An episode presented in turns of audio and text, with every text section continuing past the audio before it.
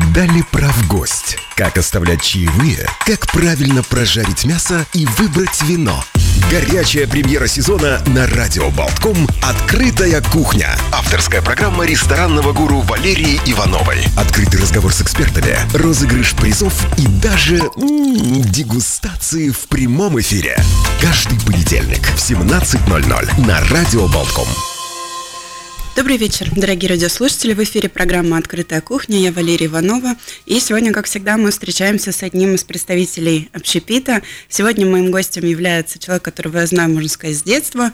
Даниэль Марьяш, человек, который занимается организацией мероприятий, продюсированием мероприятий. Ну и также с недавних пор является совладельцем ресторана. И в связи с этим мне хотелось бы, конечно, сегодня раскрыть максимально концепт Space Falafel, да, так называется проект Даниэля в комплексе с Виктором Равдивом из холдинга «Ресторатор». Но об этом мы поговорим чуть позже. Я напоминаю номера для связи 6721-2939, 6721-3939, если вы захотите задать какой-то вопрос мне или моему гостю. И номер для WhatsApp-сообщений 230-6191. Даниэль, добрый вечер тебе тоже. Привет, привет, Лера. Привет, привет. Ну, как настроение? Я начну с этого. Настроение, спасибо, хорошее. Стараемся не унывать. Ну, это видно, что улыбка на лице, это радует, потому что я как-то так вот выбираю сейчас гостей, так сложилось, видимо, для этих эфиров, чтобы не нагнетать, потому что сейчас из всех СМИ, Фейсбука, да, все очень плохо, грустно. Мне хочется, чтобы хотя бы вот по понедельникам в 5 часов вечера на наши радиослушатели так улыбнулись, да, слушая, узнали для себя что-то новое. Давай поговорим. У меня было такое тоже предложение, да? Что... Да. Понятно, что ситуация такая, какая она есть. И, в принципе, мне кажется, вообще негативной информации очень много поступает. И мы должны сегодня, несмотря ни на что, попробовать вот, привести положительное настроение и подарить, попробовать нашим слушателям какие-то вот положительные эмоции. Мне кажется, сейчас это всем не хватает. Поэтому все верно, мы сегодня согласна. С тобой несем миссию добра. Супер. Не, мне нравится такое настроение, потому что действительно, если ходить и говорить только о плохом, ну, собственно, как тогда с ума не сойти? Давай тогда о хорошем, да, начнем с того, чем ты вообще занимаешься, да, то есть как тебя это привело все в ресторанный бизнес, расскажи пару слов о себе, о своем профессиональном пути.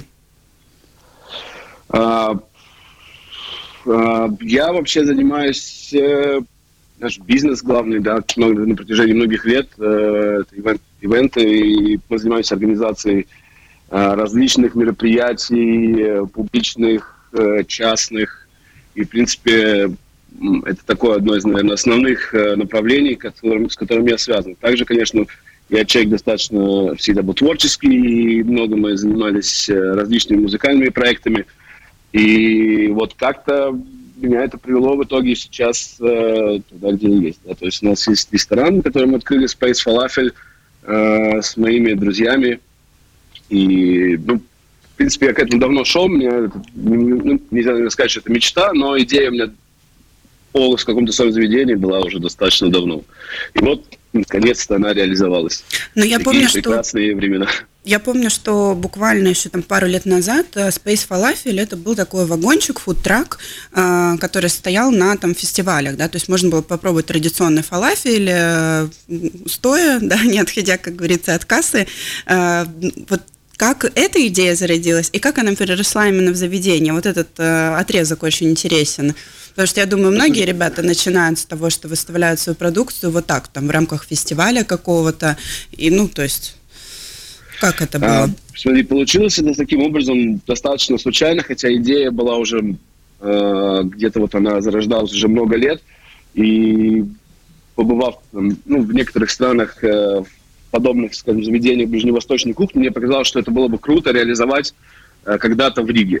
Ну и так получилось, что я познакомился случайно на одном мероприятии с одним чуваком из Израиля, который, оказывается, умеет готовить хумус и еще там некоторые блюда израильской кухни. И мне показалось, что такая встреча случайная, и почему бы не попробовать что-то из этого сделать. И мы достаточно быстро собрались и да, работали в таком поп-ап формате на различных мероприятиях.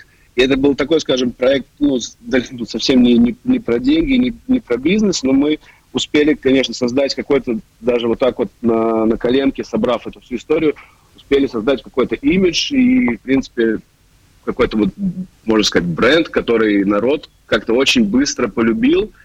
И мы подумали, что это, ну, нужно дать какое-то логическое продолжение. Угу. Вот. Но эта идея, получается, вынашивалась достаточно долго.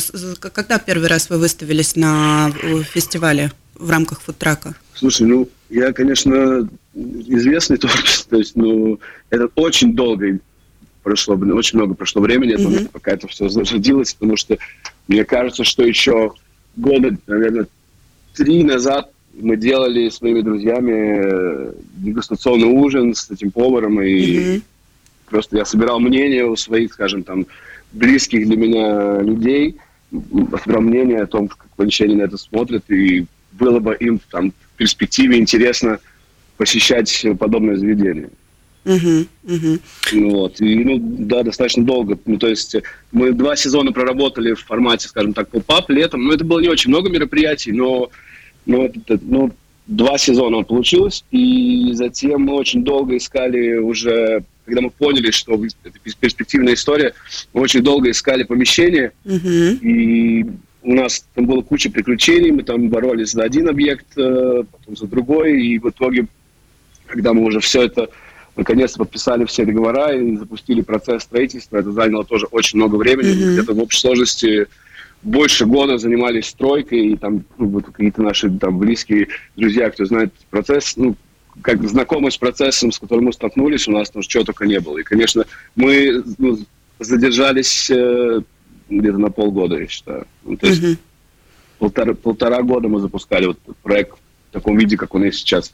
Слушай, ну здесь мне кажется, что это вполне себе взвешенное решение, потому что ко мне часто обращаются либо клиенты, либо просто мои там какие-то знакомые, говорят: Лера, вот как там за 2 месяца взяли, на коленках именно, да, открыли ресторан, персонал непонятно какой там набрали, здесь не продумали, здесь забыли и так далее. То есть, мне кажется, лучше уже дольше открываться, чем сделать это за 2 месяца, а потом исправлять свою репутацию и ошибки, которые, ну, были допущены. Понятно, что на старте всегда у всех есть там момент черновика, да, когда ты методом проб и ошибок приходишь к тому, что действительно близко и тебе, и гостям, и твоим сотрудникам. Вот, но 1,5 года, год – это вполне себе нормальная цифра для того, чтобы выносить тот проект, который вряд ли ты оцениваешь как коротковременный.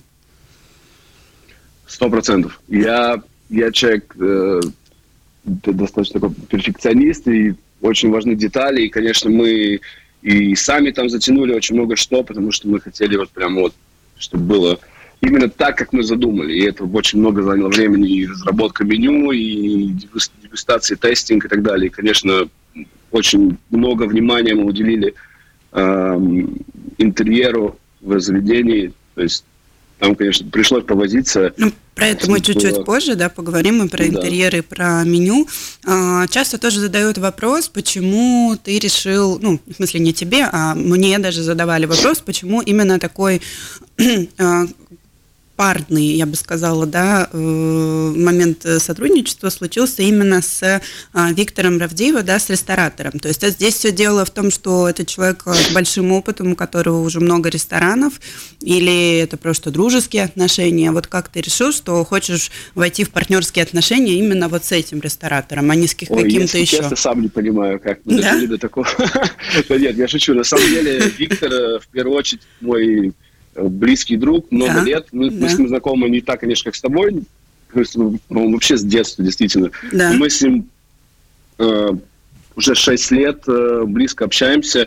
И для меня очень важный был момент принятия такого решения, потому что, с одной стороны, мы друзья, и понятно, что в бизнес, в каких-то процессах отношения могут накаливаться, но для меня он, во-первых, я его считаю очень серьезным специалистом, да, в этой индустрии. И он для меня надежный партнер, я ему доверяю. И это очень важно в выборе, мне кажется, людей, с кем ты сотрудничаешь. Он, конечно, пассажир на любителя, но... Ну, я сделал такой выбор, и мне кажется, что наш союз достаточно плодотворный. У нас вообще трое. Есть я, Виктор, и еще наш третий партнер Георгий, который тоже из, скажем так, ну, он, скажем так, в разных дисциплинах себя проявил, но имеет большое отношение также к ресторанному бизнесу. И, в общем, у нас вот такой тандем из трех людей, где каждый выполняет свою функцию, каждый стоит на своем месте. И, в принципе, достаточно комфортно в таком формате работать. Каждый занимается своим делом.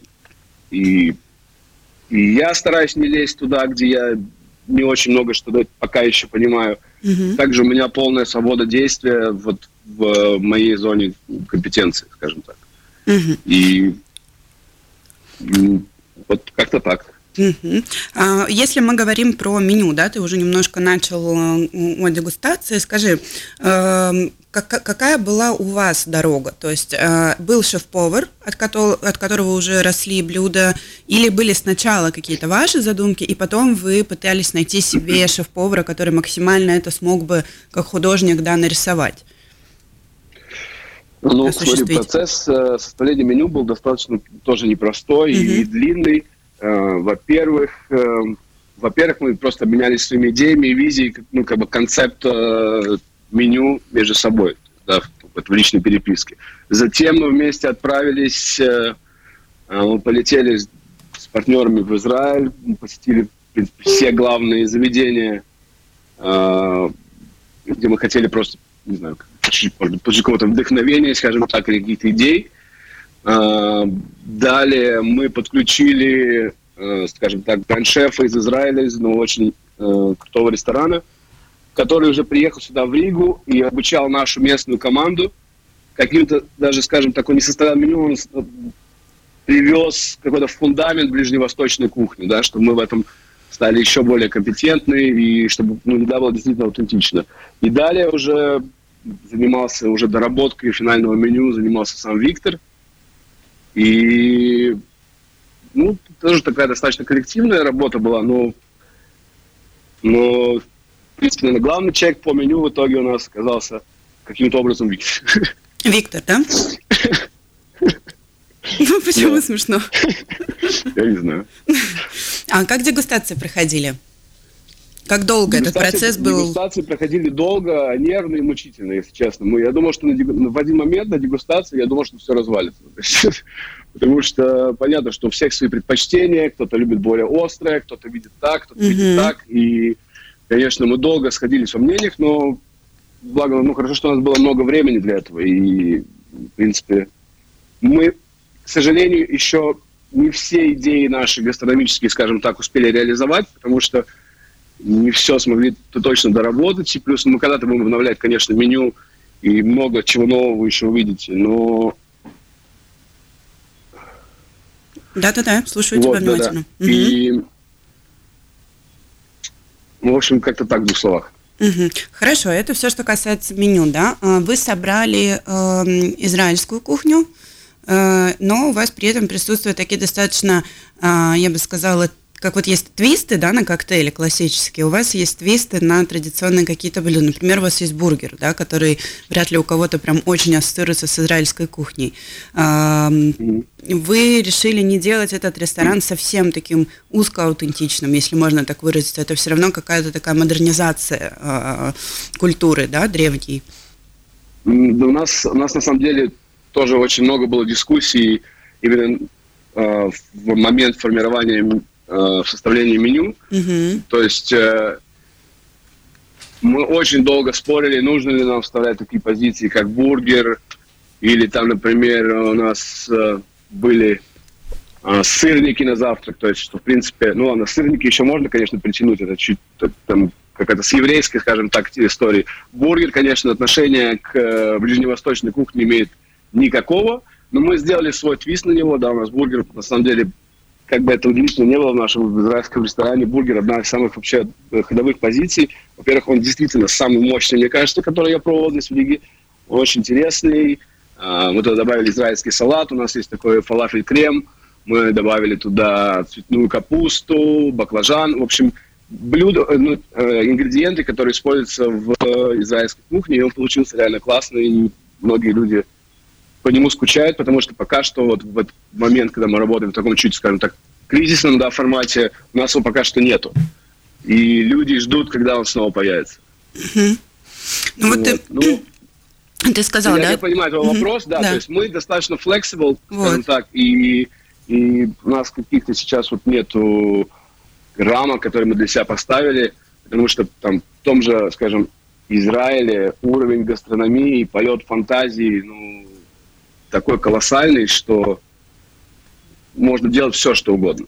Да, и я думаю, что чем дальше мы будем развиваться, тем меньше у нас будет классических, скажем так, израильских блюд. Да, потому что мы хотим чуть-чуть уже в обновленном меню, хотим еще чуть поиграться, пофантазировать. То есть мы двигаемся в сторону, скажем так, ближневосточного гастрономического ресторан-бара. Да, то есть и мы, в общем, открыты к экспериментам.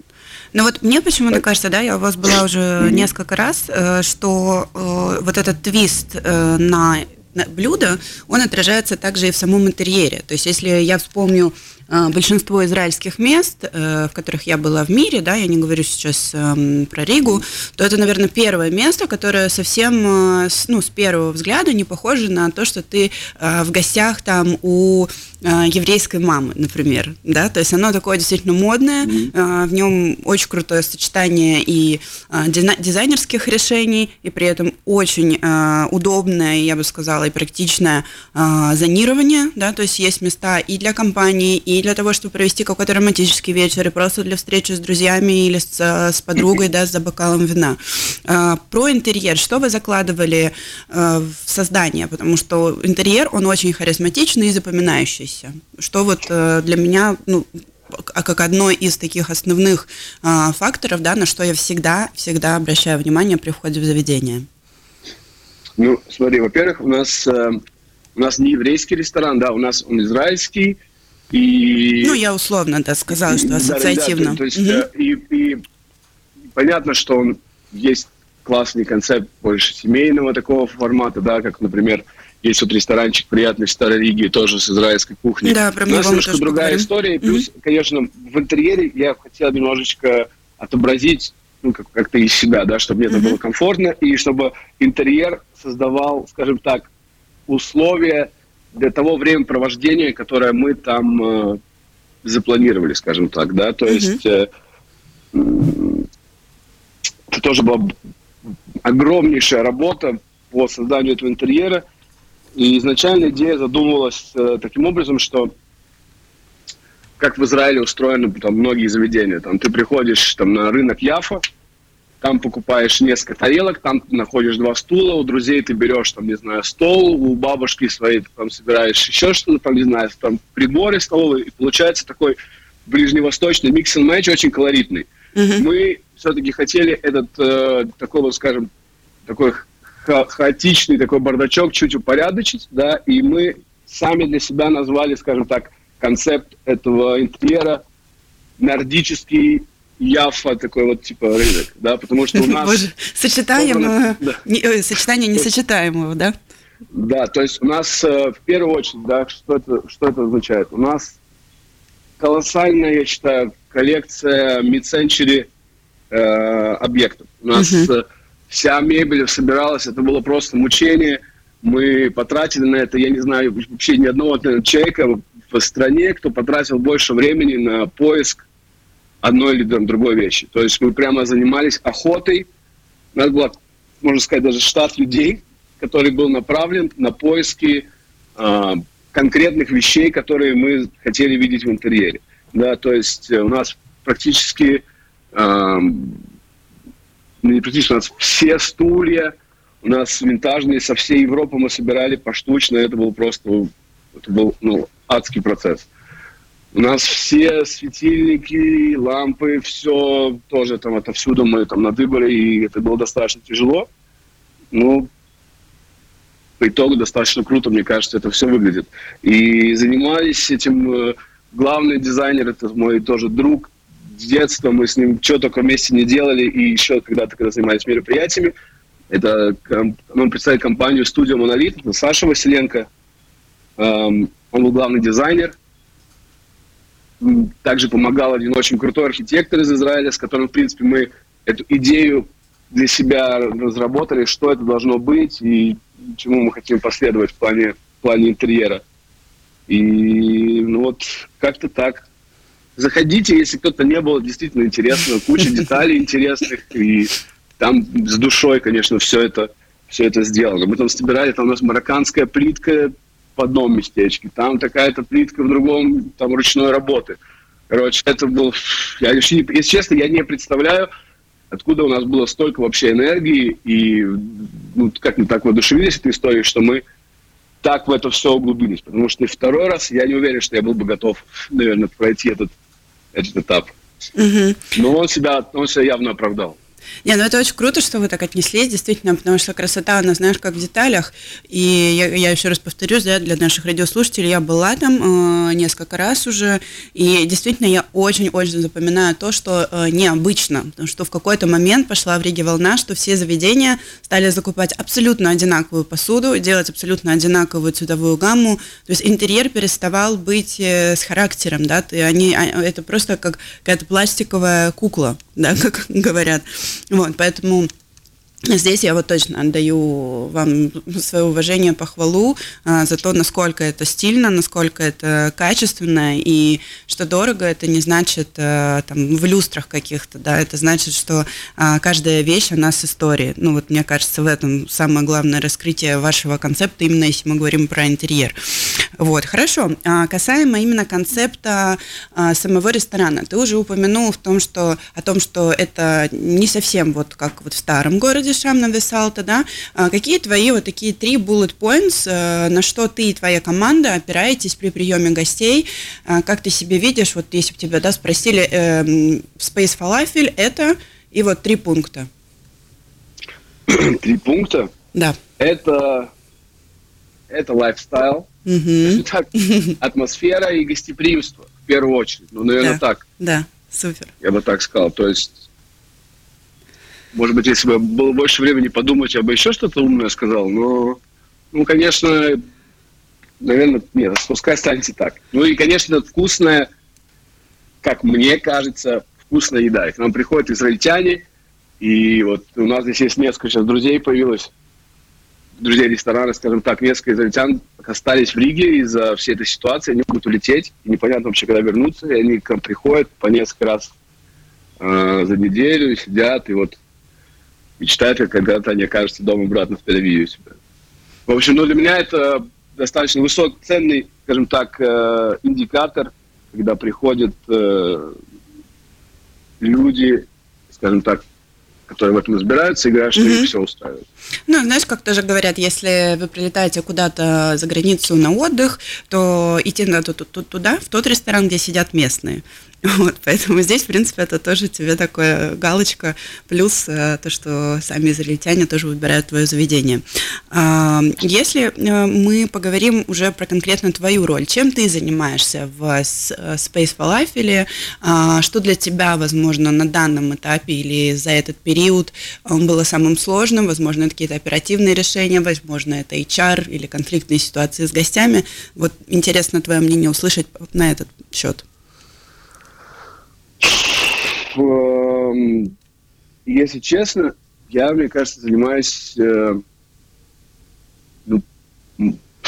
тяжело сказать. Ну, то есть на стадии разработки проекта я полностью занимался, скажем так, всем строительством, разработкой дизайна, бренда и вообще всей, скажем так, визуальной коммуникацией этого проекта. Сейчас я поддерживаю жизнь ресторана, я не знаю. Ну, то есть, приходится делать все, любые мелочи. Все очень важно, и стараюсь помогать и вникать. Пока у меня есть такая возможность, я стараюсь вникать в любые, скажем так, процессы, которые происходят у нас в заведении. И будь то вопрос персонала, какие-то там, не знаю, внутренние конфликты, недопонимания, какие-то там любые детали. Ну, то есть, стараюсь заниматься всем. Mm-hmm. Если мы выделим... что вот действительно тебя, возможно, уже успело разочаровать вот в этой сфере, потому что я считаю, что ресторанный бизнес – это один из самых сложных бизнесов, да, потому что в нем укомплектовано сразу несколько направлений, да, которыми навыками, точнее, ты должен обладать абсолютно разносторонними. Вот, поэтому вот я и задаю тебе такой вопрос, так как для тебя это что-то новое. Что тебе дается тяжело, тяжелее всего? Мне что дается тяжелее всего? Мне, конечно, приятно, если гости остаются недовольны чем-то. Угу. Да, то есть меня это достаточно близко принимаю к сердцу, и, как говорят, ну, хочется все доводить до какой-то идеальной, да, скажем так, черты, и когда это по каким-то причинам не всегда получается, я, конечно, очень расстраиваюсь, если кто-то не остался доволен. А что ты делаешь для того, чтобы это исправить? Вот, каков уровень твоей клиентоориентированности, решения конфликтных ситуаций? Что ты готов предложить?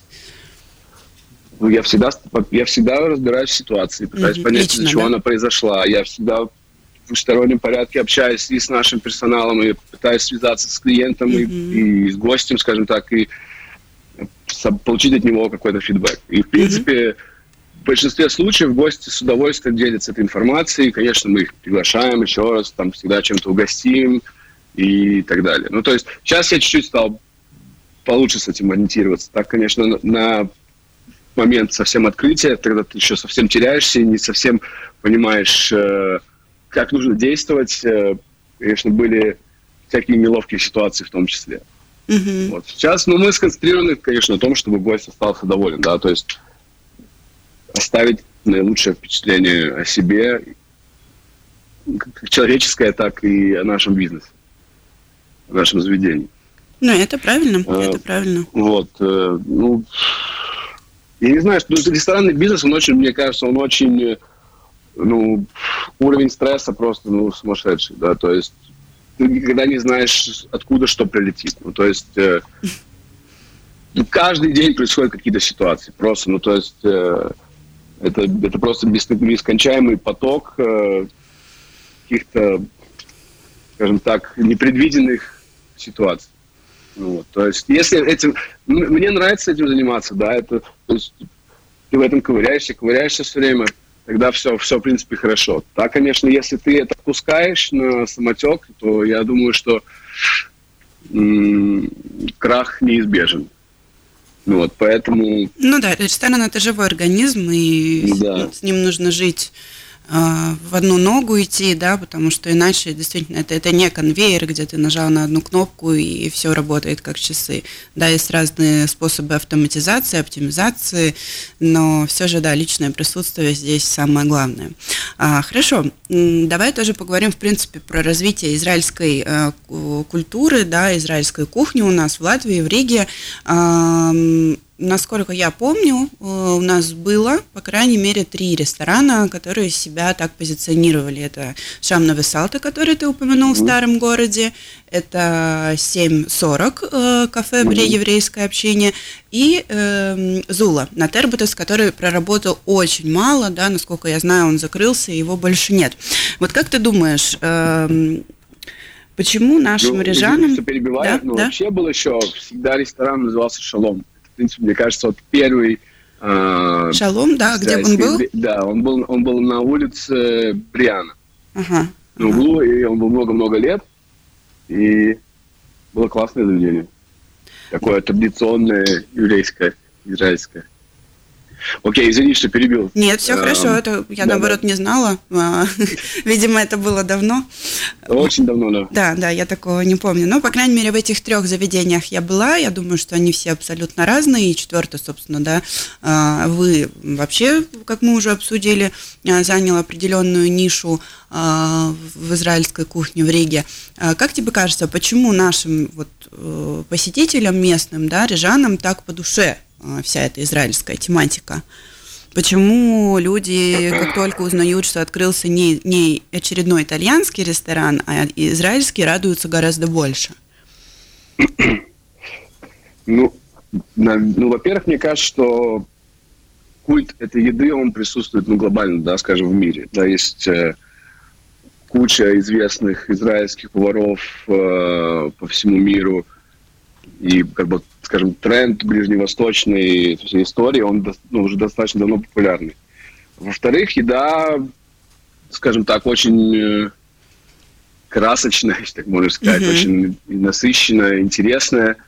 И очень много полезных блюд, очень много вегетарианских блюд, веганских и так далее. Люди все-таки сейчас, мне кажется, побольше следят за своим здоровьем и за тем, что они употребляют за столом. Поэтому действительно много полезных блюд из овощей и так далее. Ну, в общем, это тоже, наверное, один из наверное, показателей. А был ли ты сам в этих перечисленных? По поводу риских заведений, я тебе скажу так. Ну, смотри, например, ресторан «Шам на Весалта» мне очень нравится. Это маленький семейный ресторанчик с обаятельной женщиной, которая там работает, сама обслуживает гостей.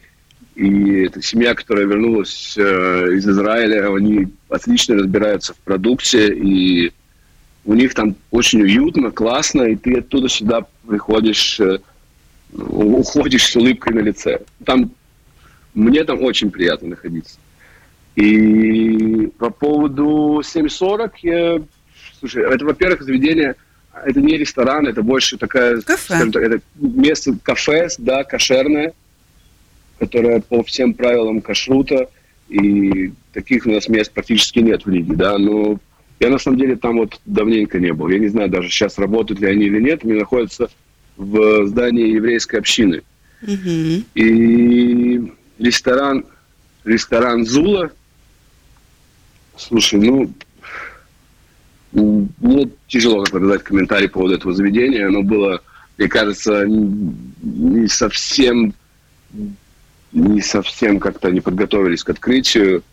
И как бы идея израильского ресторана глобально это всегда неплохо, но мне кажется, там что-то было не совсем с концептом, потому что один из совладельцев заведения ему принадлежали стейкхаусы, аргентинские заводки называются Эль Гаучо, и они там попытались запихнуть еще целую карту мяса, и, короче, немножко было размыто, мне кажется, меню, потом ценообразование тоже, мне кажется, было такое, сомнительное. И, ребята, мне кажется, что-то там вот они не до конца подготовились к процессу. Я тебе вышлю, у меня есть подробные обзоры на «Шам на Весалта» и «Зула». Почитаешь, сравнишь, что из плюсов, из минусов можно для себя выделить. Вот. Да, давай тоже, раз уж у нас сегодня такой, конечно, позитивный эфир, но как-то вот мы должны все равно хотя бы пару слов, да, у нас там где-то 10-12 минут остается до окончания эфира, поговорить про всю эту ситуацию, да, потому что, я думаю, тебя она затронула в любом случае, так как ты, с одной стороны, связан с мероприятиями, с организацией праздников, ночных мероприятий, да, когда происходят такие вечеринки, которых у нас в Риге никто не делает. А сейчас все это остановилось, да, естественно, вся ночная жизнь, она в рамках дивана, дома, да, и на этом все.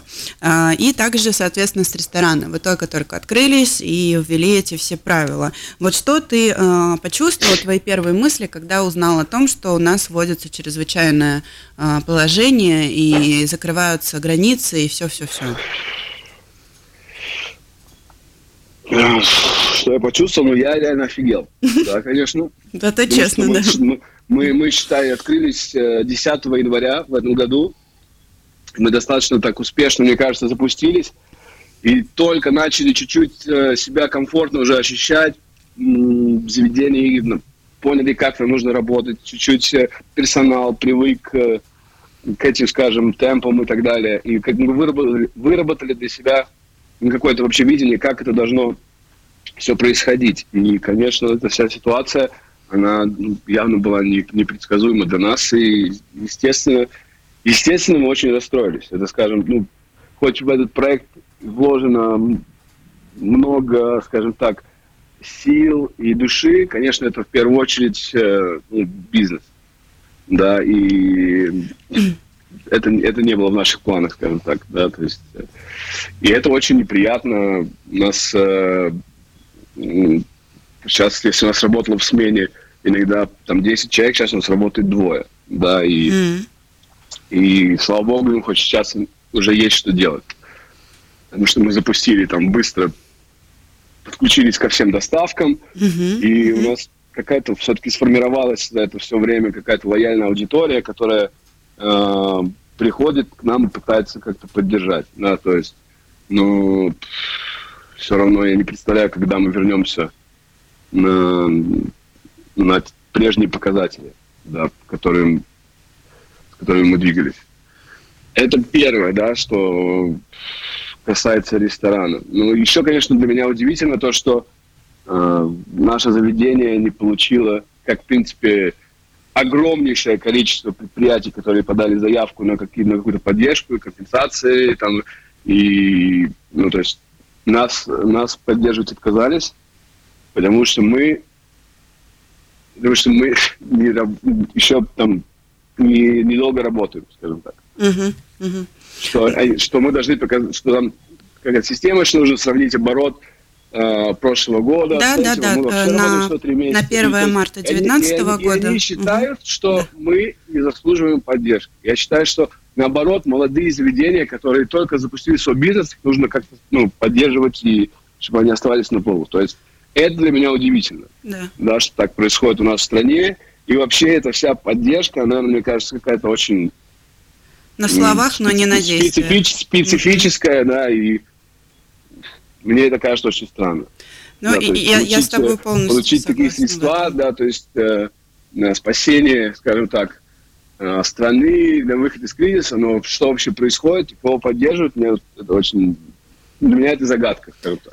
Могу тебе пожать руку и сказать, что я в такой же ситуации, потому что я тоже подала заявление о получении пособия на свое предприятие, да, на свою компанию консалтинговую, на своих сотрудников, которые у меня там числятся. И ВИД мне тоже отказал. И отказал по той причине, что на 1 марта 2019 года оборот был меньше, чем на оборот 2020 года 1 марта. И когда я ему сказала, что, ну, понимаете, что я свой бизнес развиваю, естественно, год назад я там зарабатывала меньше, чем спустя год. Сказали, ну, извините, сами виноваты, и все. Да, хотя ты там приводишь все аргументы, что я просто напрямую связана с ресторанным бизнесом, поставляю людей, предоставляю рабочие места, и 16 марта и моя работа остановилась. Но, естественно, никто слушать не готов, да, и как бы вот пособие я в том числе тоже лишилась, к сожалению. Это высокий уровень, это высочайший класс. И, например, то есть даже, ну окей, хорошо, что у нас хотя бы есть возможность работать, да, потому что там во многих странах вообще, это там как в России это произошло, просто закрыли вообще все рестораны, там, конечно, своя история тоже специфическая. Окей, мы продолжаем работать, мы стараемся, но окей, мы конкретно хотя бы можем как-то еще существовать, мы это делаем просто, чтобы чтобы задействовать персонал, да, чтобы ребята хоть могли как-то существовать, потому что сейчас потерять работу для многих это катастрофа, да. Ну, и вот мы стараемся вот наш коллектив держать вместе.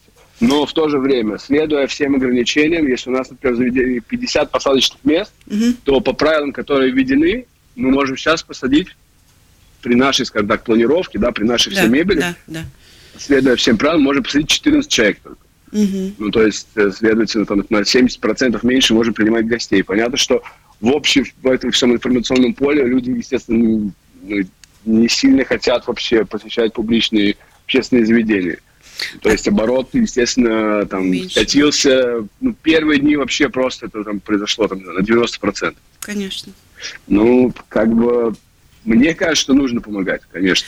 А скажи пару слов про, у нас совсем мало времени остается, про такую, 5 минут, подсказывает наш звукорежиссер Родион Золотарев, про Shake-Shuka. Что это такое? Как пришла идея с Сергеем Ананьевым запустить такой, опять же, позитивный вайб во всех этих грустных настроениях? Вот расскажи об этом тоже.